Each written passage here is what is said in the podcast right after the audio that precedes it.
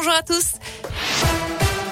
Et on commence par le trafic. 3 km de bouchons en ce moment aux entrées du tunnel sous Fourvière en direction de Marseille. 2 km de ralentissement aussi vers Paris. Et puis ça se charge également Capérage sur la 7 en allant vers le sud. Restez prudents.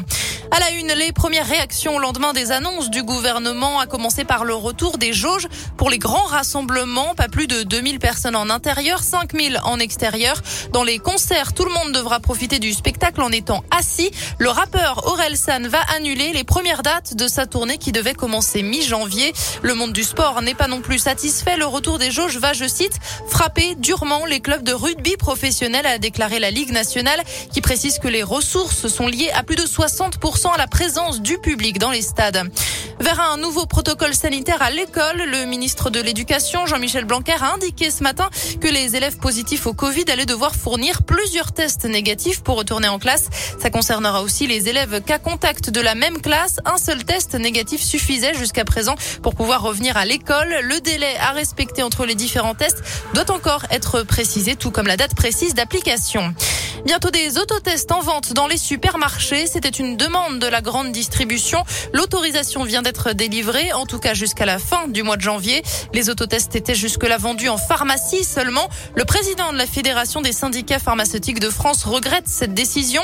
Les autotests ne sont pas une simple marchandise. L'encadrement par un professionnel de santé est fondamental, a-t-il déclaré. À retenir aussi parmi les mesures annoncées, le délai entre les doses de vaccins qui passe à trois mois au lieu de quatre, de boire et de manger assis dans les bars et les restaurants et l'interdiction de consommer tout court dans les transports collectifs. Le télétravail est lui renforcé. On vous résume toutes ces annonces sur radioscoop.com. Pas de couvre-feu le soir du 31 décembre. Alors à Lyon, les transports en commun s'adaptent. Les quatre lignes du métro et le funiculaire Saint-Just circuleront toute la nuit du 31 décembre au 1er janvier. Un ticket soirée à 3,20 euros sera mis en vente pour circuler sur le réseau de 19h à 14 à 4 à 4 heures du matin. Oui, on vous a mis euh, toutes ces infos sur radioscoop.com.